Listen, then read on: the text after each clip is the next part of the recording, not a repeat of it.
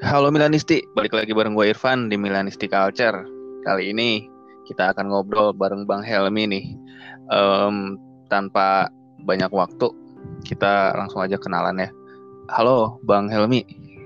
Halo, Bang, dari kota mana nih? dari Serpong.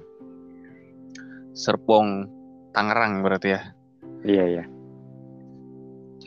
Sekarang kesibukannya apa nih? Ya masih belajar. Sekolah, Masih sekolah. belajar sekolah.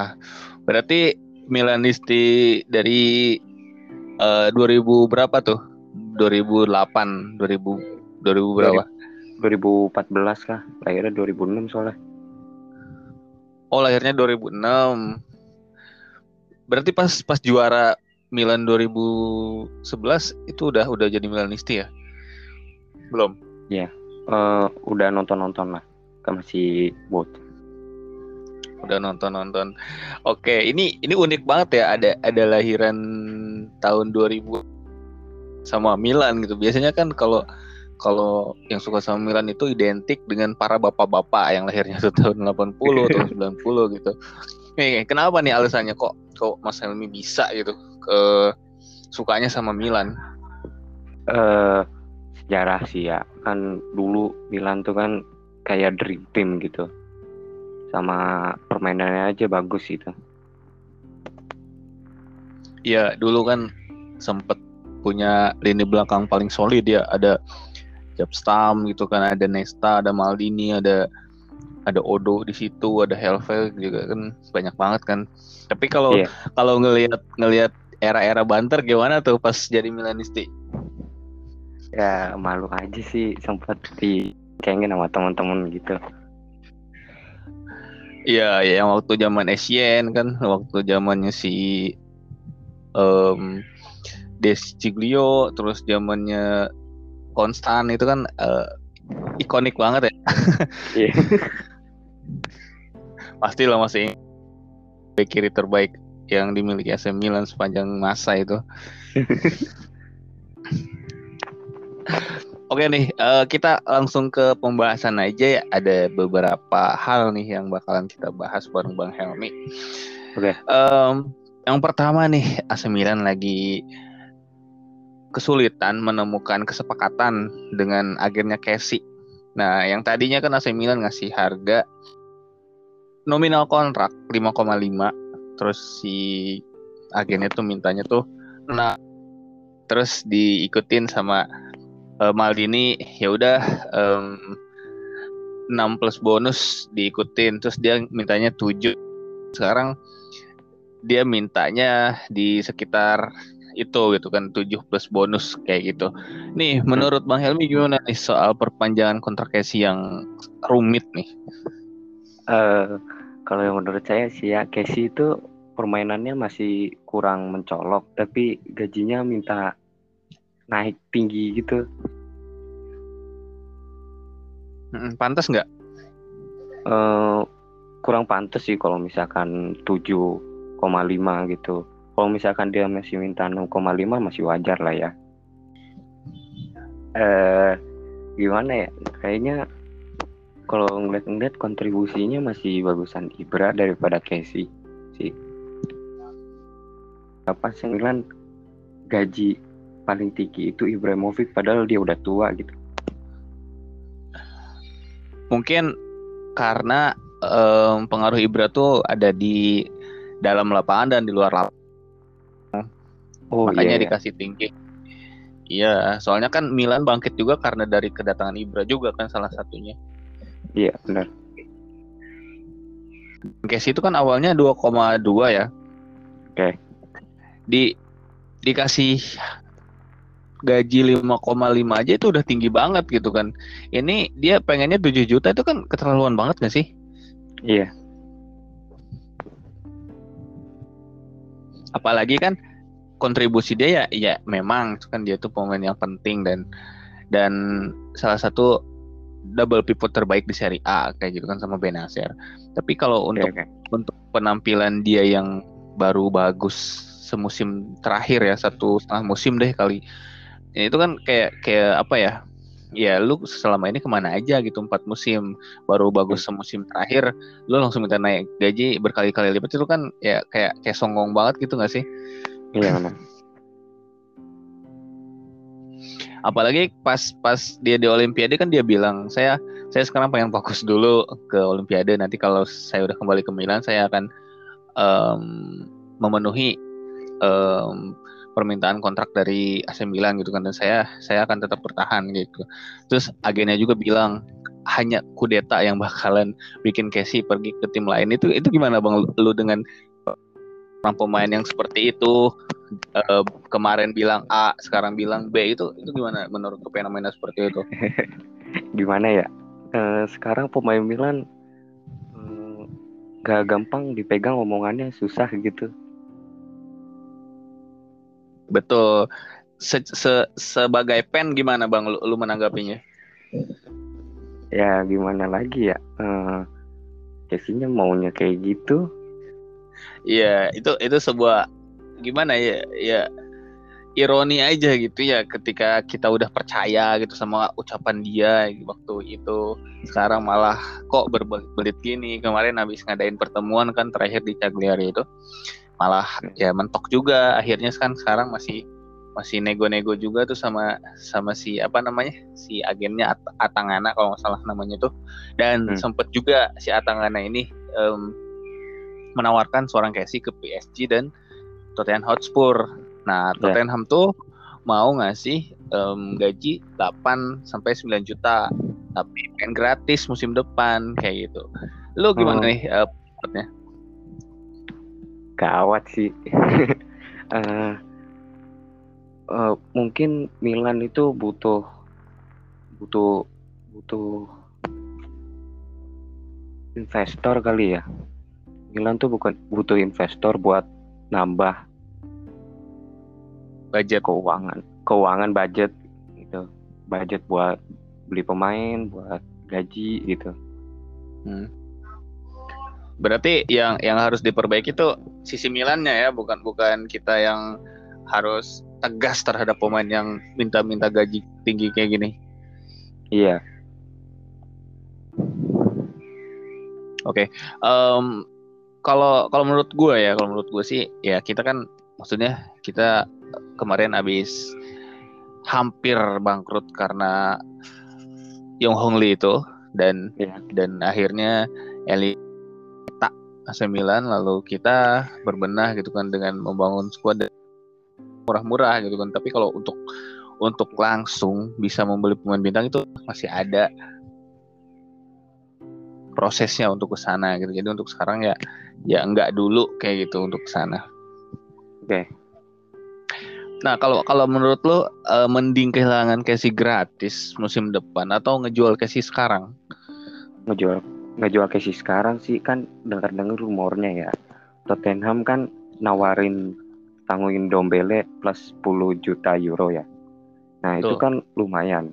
Dombele kan seorang playmaker.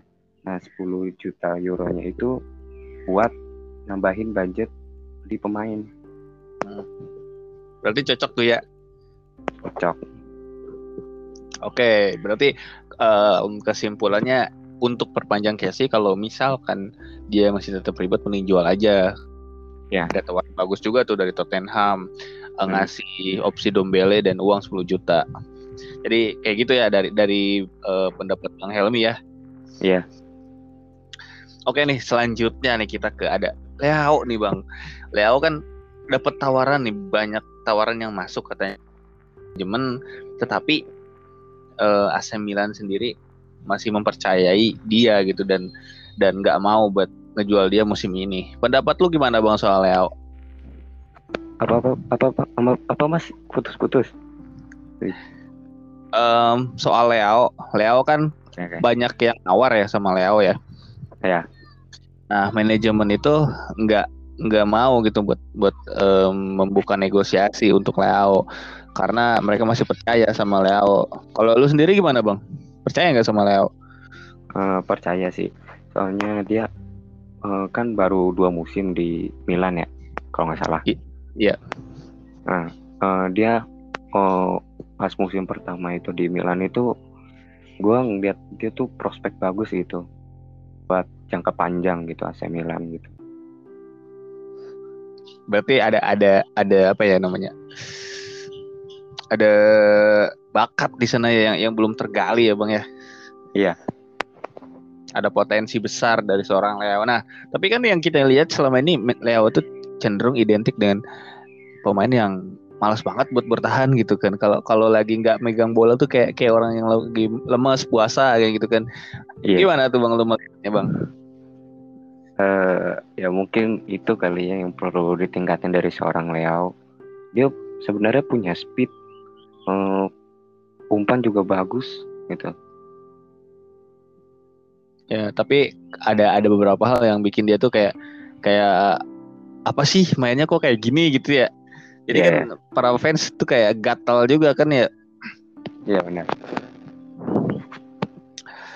Nah, untuk untuk keputusan manajemen menur menurut Bang Helmi gimana nih?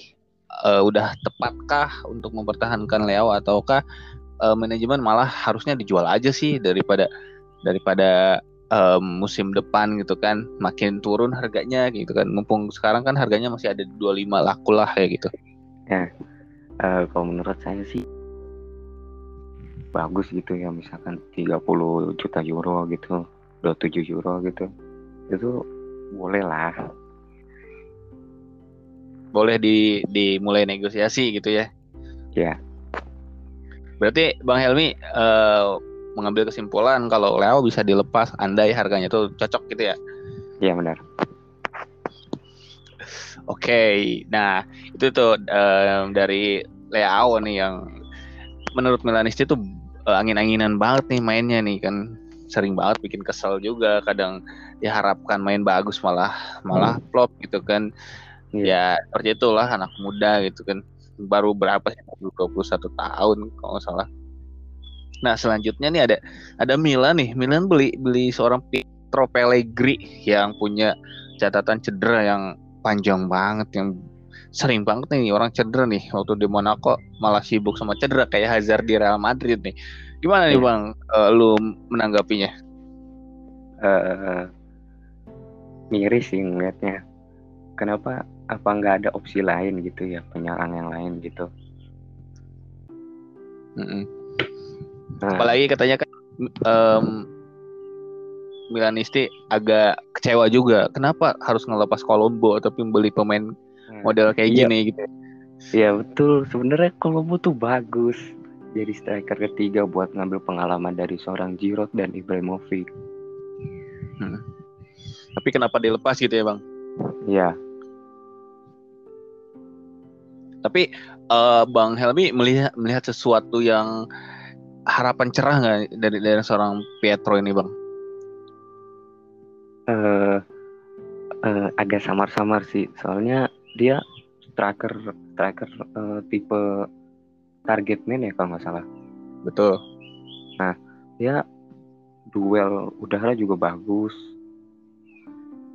hmm. di tapi cedera eh, tapi ada riwayat cedera kan jadi agak-agak samar lah betul berarti masih sangat meragukan ya karena riwayat cederanya itu ya bang? Iya. Tapi untuk untuk um, ukuran striker ketiga ya nggak nggak buruk-buruk banget lah ya. Ya benar benar. Kalau striker ketiga mah. Oke untuk untuk nggak nggak masalah banget lah bang ya. Ya, ya. lagian kan dia juga didatengin uh, sebagai backup untuk striker ketiga nih kan ada Ibra dan Giroud nih yang yang hmm. lebih andalkan. Nah selanjutnya nih kita kemarin habis beli seorang Florenzi nih bang pemain serba hmm. bisa dari AS Roma dia pernah um, bermain di PSG juga di Valencia juga dan dia itu bisa bermain di posisi gelandang bertahan, bek kanan dan sayap kanan. Gimana nih bang dengan pemain yang versatile kayak gini? Uh, Milan ini uh, negosiasi tentang Florenzi ini, mereka pinjem cuma biaya satu juta euro. Satu juta, ya. Nah, opsi belinya 6 juta euro ya kalau nggak salah. betul. Nah, itu harga murah tapi pemainnya kualitas dunia gitu. Ya juara Euro ya. Iya. Jadi top lah gitu. Berarti ini salah satu pembelian yang worth it ya bang ya. Iya benar worth it. Oke. Dan menurut em, Bang Helmi gimana nih seorang Florenzi lebih baik di em, fokuskan untuk sebagai deputinya Calabria ataukah bisa bisa dipakai buat gantian nih di posisi sayap kanan sama Sele karena kan Samu tahu sendiri lamanya kayak gimana. Iya. ya. Eh, eh, kalau misalnya lihat lihat kualitasnya Florenzi sih ya, mendingan jadi saingannya sama Salemaker sih Hmm. daripada Kenapa? sama Castil. Soalnya daripada sama Castillejo sama Salemakers kan gak enak ngeliatnya. Berarti sama Kaseho udah udah udah nggak itu ya, udah nggak serk ya. Iya, Oke deh, eh, untuk Florenzi, Bang Helmi menganggap kalau ini adalah so em, sebuah pembelian yang cer- cerdas kayak gitu ya. Selanjutnya nih ada ada kemarin nih lagi rame nih katanya eh, Milan itu menang beruntung doang lawan Sampdoria kata Bein Sport. Gimana nih Bang lu pendapatnya Bang? eh, pendapat saya sih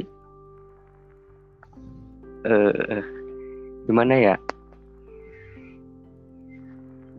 Nggak nggak terlalu beruntung sih. Eh, Milan memang serangannya bagus tapi tendangannya Brahim Diaz emang kurang kenceng doang.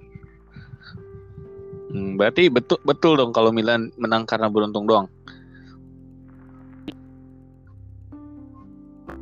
Ya. Em, gimana?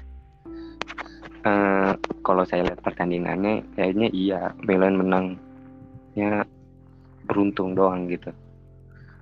Oke, berarti secara keseluruhan Milan tuh menang tuh kayak kayak beruntung doang ini mah eh Audero-nya mainnya waktu nepis Brahim dia kurang tepat ya posisinya ya kayak gitu ya. Iya. Iya. Nah, si Brahim Diaz juga di, dijadiin sebagai ma- man of the match nih Bang di laga itu. Lu setuju nggak Bang? Enggak sih kalau misalkan man, man of the match saya pilihnya Mike nah Maignan ya.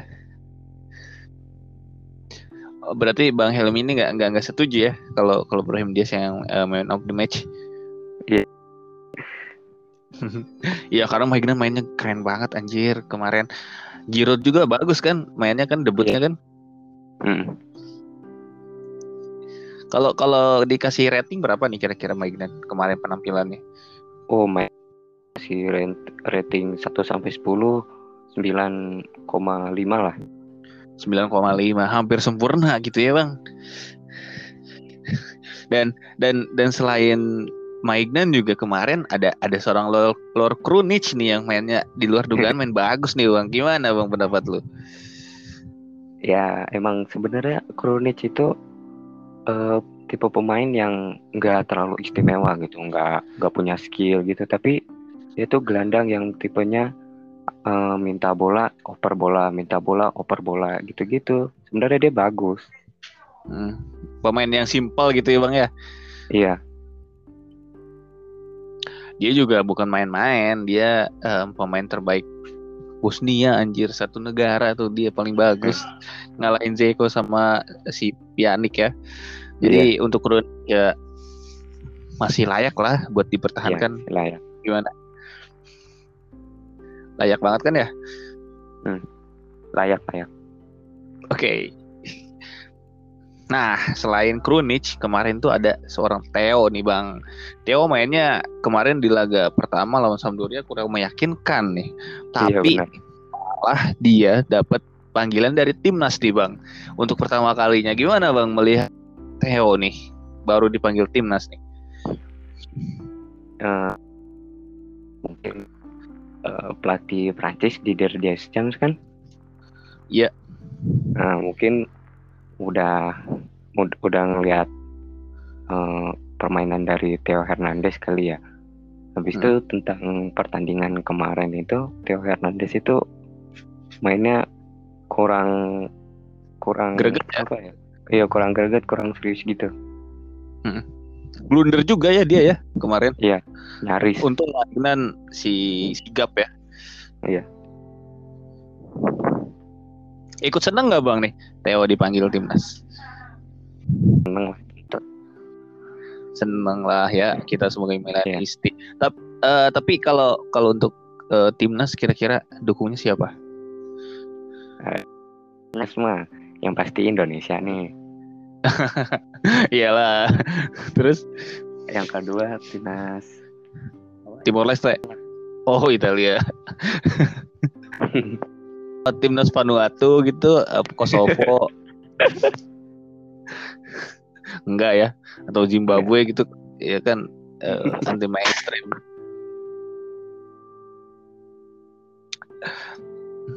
Dan yang dipanggil timnas nih selain Theo ada juga em, Maignan itu kan ada Makers dipanggil sama Belgia, Simon Kjær dipanggil sama Denmark, em, Benacer dipanggil sama Aljazair dan ya seorang Casey dipanggil juga sama em, timnas Pantai Gading nih. Yang jadi pertanyaan ini adalah seorang Giroud nih gak dipanggil sama Desham nih gimana nih bang? Kok tiba-tiba join ke Milan jadi dia nggak dipanggil? eh nggak tahu juga sih si kepala dari pelatih Prancis Hmm. Eh, sebe- sebenarnya Giroud itu eh, punya kualitas ya. Tapi Betul. ya memang eh, seorang pemain itu memang bisa tua gitu ya. Jadi kualitasnya agak memudar gitu. Tapi eh, menurut saya Giroud ini perlu membuktikan dirinya bahwa dia masih layak buat buat masuk timnas Prancis gitu. Berarti untuk untuk em, pemanggilan kali ini itu ya nggak masalah banget ya bang ya mas. Lagian cuma Iya. cuma kualifikasi gitu ya. Mm-mm. Tapi kira-kira eh, seorang Giroud masih ada kesempatan nggak di di lain waktu untuk membuktikan diri biar dapat panggilan lagi? masih sih kalau lihat kualitasnya ya eh, Giroud itu masih di atas Wissam Ben Yedder Ben Yedder striker AS Monaco itu jadi Martial? masih Kalau dari? Martial bukan siapa? Ya Giroud lah Martial nendangnya jelas Berarti masih bagusan ma- eh, itu ya Giroud ya daripada pemain MU itu. Mm-mm. Dan kira-kira nih em, berapa nih kira-kira seorang Giroud di Milan berapa nih di liga? kalau kira-kira lo ya eh eh, dua satu lah 21 gol. Wah, keren Iya. nih optimisme ya. ya Optimis aja dulu ya. ya nah sisanya sisanya Ibrahimovic lah apa apa Misalnya Ibrahim apa oke. Kemarin itu Ibra yang jadi top skor loh 15 gol. Ya. Padahal cedera mulu dia. Mm-mm. Gimana kalau nggak cedera coba? udah tua Mm, Udah 40 tahun. iya Kita mau 40 tahun bu- bukan main bola lagi, Bang. Udah ngopi-ngopi pakai sarung.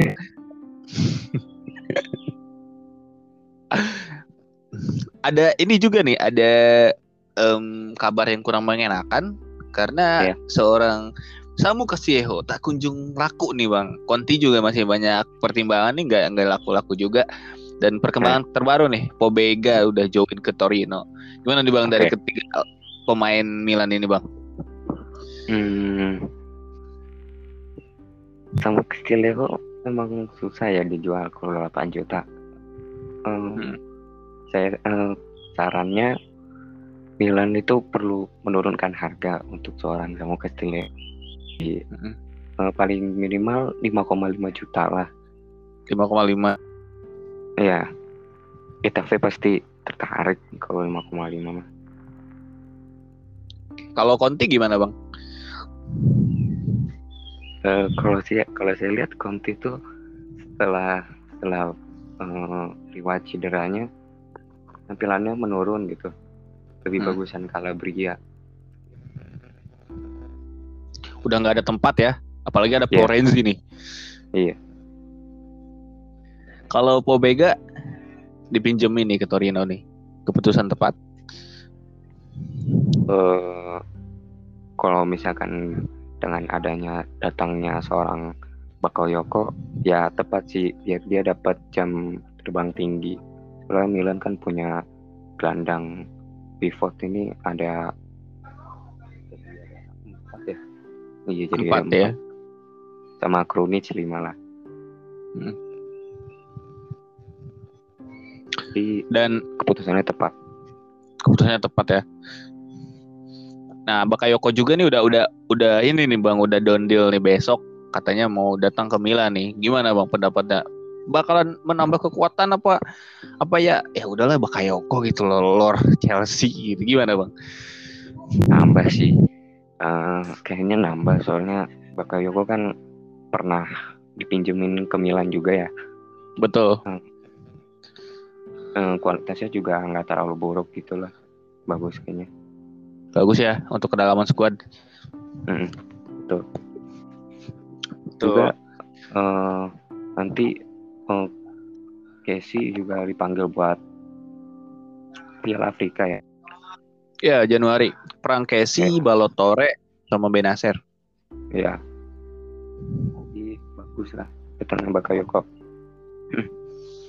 Oke, em, mungkin eh, bahasan kita itu aja ya cukup ya untuk rumor-rumor dan beberapa transfer yang sudah em, dilakukan oleh AC Milan. Kali ini bang, ki- kita ada games nih. Jadi gue ada pilihan, ada dua pilihan. Lu lu tinggal jawab satu aja ya. Oke. Eh, Dengan eh, kasih sedikit alasan kenapa milih itu kayak gitu ya. Oke, langsung aja nih. Em, Lu milih Milan datengin IMF ataukah sayap kanan? Saya pilihnya sayap kanan. Kenapa? karena em, Milan itu perlu berbenah dalam sayap kanan. Kalau gelandang serang lumayan lah, ya lumayan. Udah ada berapa dia? biasa. Iya. Oke, selanjutnya nih eh Bang Helmi lebih kesel sama kepergian seorang Hakan atau seorang Donnarumma? Eh, saya kalau saya saya lebih lebih kesel, saya lebih sedih kehilangan seorang Donnarumma. Donnarumma. Jadi, kalau- Nah, kalau misalkan marah, saya lebih kesel sama Hakan. Karena Hakan Kenapa tuh Bang? karena ada respect respectnya gitu Pindahnya ke Inter pula ya? iya kalau kalau seorang Donnarumma kan pas perpisahan sama AC Milan kan masih mengucapkan eh, itu ya salam perpisahan gitu Ya, di Instagram. ya nah ini di Calhanoglu malah posting tukang cat Iya.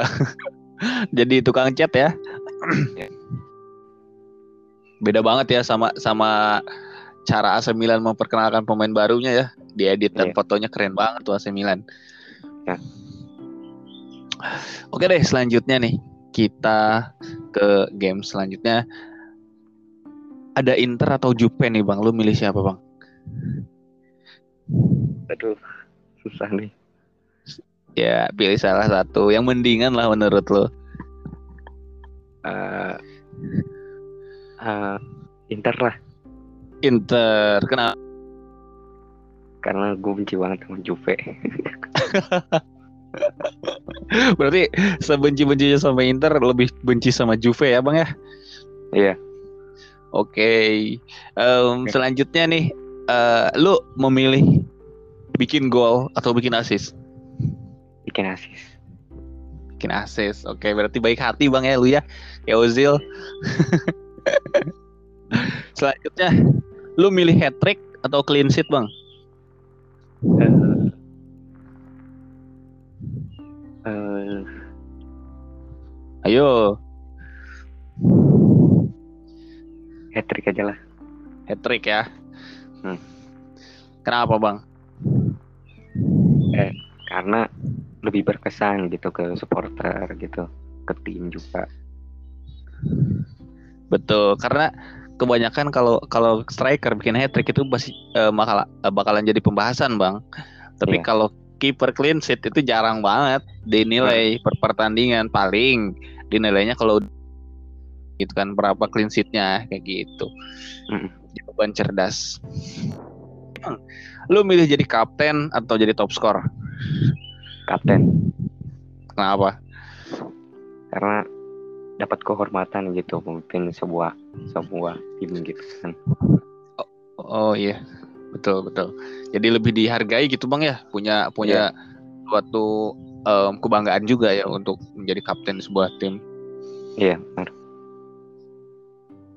Oke, ini pertanyaan terakhir nih Bang. Hmm. Kalau semisal lu pemain bola, lu bakalan yeah. milih main di tim impian lu atau yeah. lu main di tim yang bayar gaji lu gede? Tim impian sih. Kenapa bang?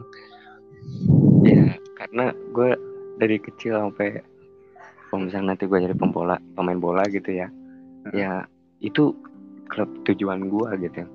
Masalah gaji mah gampang gue diurusnya. Hmm?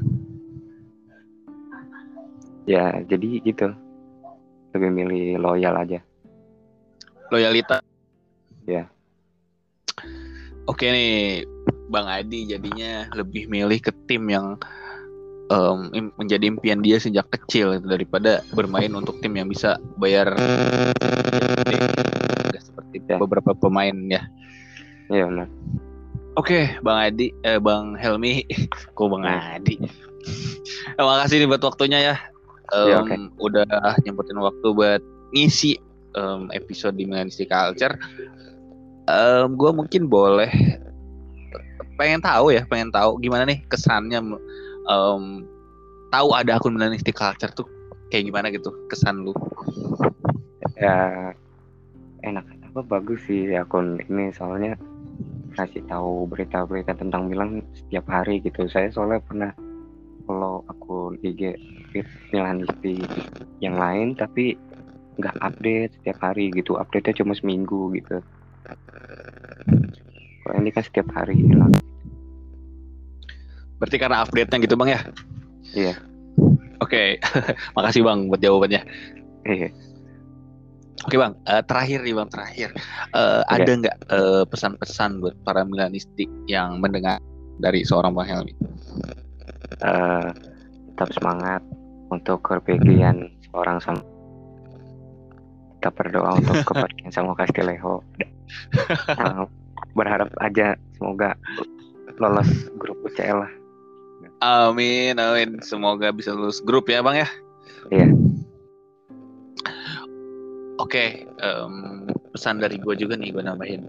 Tetap uh, jaga kesehatan ya, tetap taat prokes, tetap um, dukung Milan dan jangan terlalu um, mampir-mampirlah ke akun-akun rival ya kalau ingin mental kita terjaga ya sehat sehat yeah. ya jadi ya mending kita fokus ke tim kita aja gitu oke gitu aja yeah, mungkin benar. terakhir nih um, kalah menang imbang apa pun itu kita tetap teriak Forza Milan iya yeah.